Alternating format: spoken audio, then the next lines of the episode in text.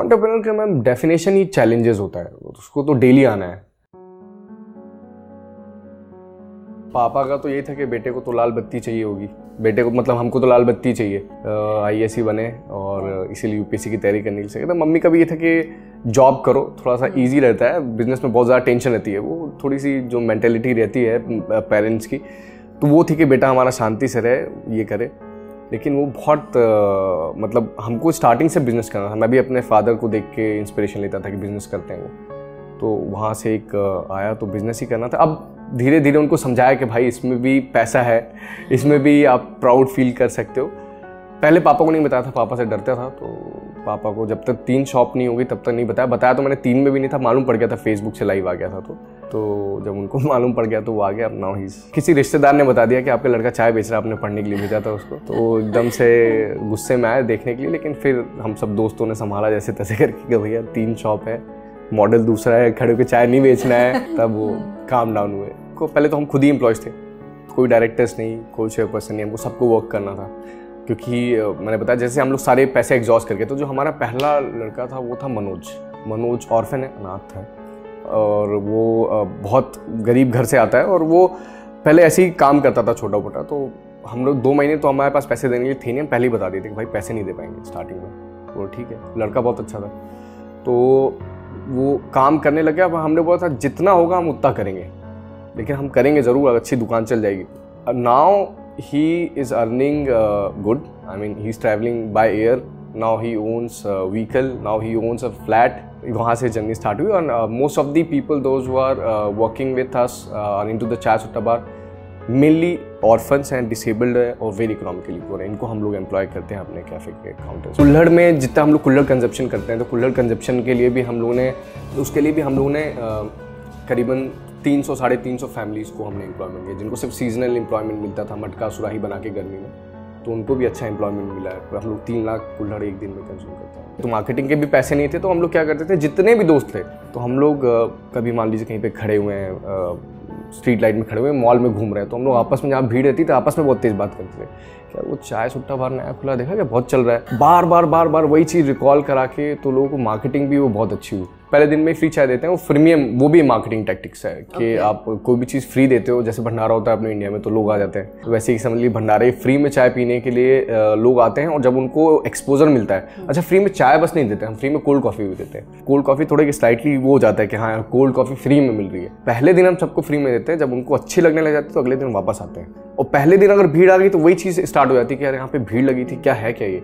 एक बार ज़रूर टेस्ट करेंगे। फिर आता है अपना प्रोडक्ट का काम कि प्रोडक्ट आपका कैसा है। प्रोडक्ट अच्छा तो लोग फिर रिपीट होने लगे। वहाँ से तो ये बिज़नेस मॉडल स्टार्ट हुआ। फिर उसके बाद में इन्वेस्टर्स तो हम लोग खुद ही थे मैम स्टार्टिंग में जो तीन लाख रुपए थे, उसके बाद सब में बूट स्ट्रैप कर रहे हैं। हमने पिच कई जगह किया, हमको ऑफर्स कई सारे हैं, लेकिन अभी तक बूट स्ट्रैप कर रहे हैं, क्योंकि अगर जल्दी फंडिंग उठाएँगे तो कम फंडिंग मिलेगी और शेयर ज़्यादा डायल्यूट करने पड़ेंगे। तो अभी थोड़ा बूट स्टैप करेंगे, फिर फंडिंग उठाएँगे। बेसिकली फ्रेंचाइज में ये रहता है कि हम लोग ट्रेनिंग देते हैं, सारे एस बताते हैं, उनको सिखाते हैं कैसे करना है। तो बेसिकली एक रेप्लिका होती है जो कंपनी का आउटलेट होता है जैसे मैकडोनल्ड्स की फ्रेंचाइजी होगी बड़े बड़े क्यू एस मॉडल्स की फ्रेंचाइजी सेम वैसी फ्रेंचाइज मॉडल है। ऑन्टरप्रेनर का मैम डेफिनेशन ही चैलेंजेस होता है उसको तो डेली आना है। ज़रूरी नहीं कि कौन से टर्मोलॉजी वाला आपके पास चैलेंज आएगा, कभी किसी का फ़ोन आ जाएगा, कभी किसी का फ़ोन आ जाएगा। तो व्हेन वी स्टार्टेड तो हमारे पास में ना नए नए तरीके के लोग आते थे कि भाई चाय के पैसे नहीं देंगे। हम ये हैं, हम यहाँ के दादा हैं। कई बार एडमिनिस्ट्रेशन का आता था कि दुकान बंद करा देंगे, इतनी भीड़ लगती थी। कई बार नार्कोटिक्स का छापा पड़ गया कि अब चाय में मिला के क्या बेचते हो? इतनी भीड़ लगती है। क्या इतना एडिक्शन क्यों है? So we are we are youngest companies के पास इतने बार छापा पड़ गया।